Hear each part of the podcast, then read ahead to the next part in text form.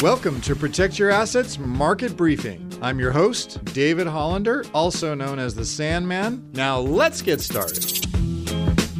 This was a great week in the markets, stock and bonds both up. And this was a result of inflation for a third straight month dropping. The Dow was up two percent for the week, S and P five hundred up two point seven percent, NASDAQ up four point eight percent, the uh, M S C I International Index was up three point three percent. Very strong so far year to date. The ten-year Treasury and bonds. So yields dropped on the ten-year and bonds were up. In fact, bonds are up right now year to date three point four percent. Oil was up eight point four percent for the week. Real big week for oil, closing in at eighty dollars a barrel. And this was all a result of the C P I. Remember, we were talking last week about that, inflation, and how inflation is going to continue to drive this market, the data. And the big news this past week was the C P I, the Consumer Price Index, which is a supposedly, evidently, market seems to think so, a big indication of what's going on with inflation. Let's just call it what it is. So the December inflation number came in this past week. We're all waiting to see what happens because the Fed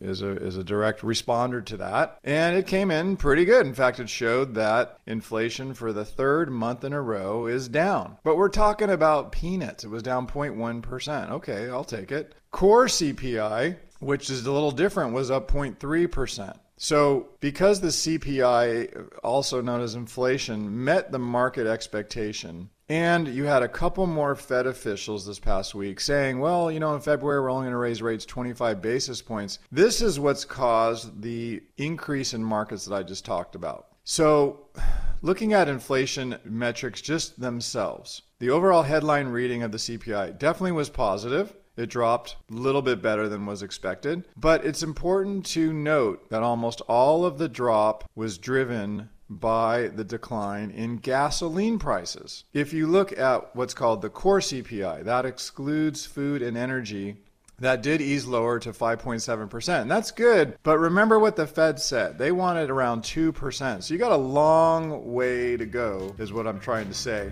You can hear the Protect Your Assets Market Briefing on your favorite podcast app or as an Alexa flash briefing. Just search for Protect Your Assets Market Briefing. Links to subscribe free wherever you listen are at libertygroupllc.com slash PYA briefing. The following program is paid for by Liberty Group, and the views and opinions of the host do not represent those of the station or its ownership. Investment advisory services are offered through Liberty Wealth Management, an S E C-registered investment advisor. Legal information provided on the air is not intended to be a substitute for callers hiring their own lawyers to advise them about personal legal matters. The information provided is general financial comment and cannot be relied upon for your specific financial situation. Investing involves risks, including the risk of loss of your investment. Please consult with a financial professional before investing. California Life Agent number zero B four eight five six nine. You're listening to the Protect Your Assets Radio Network.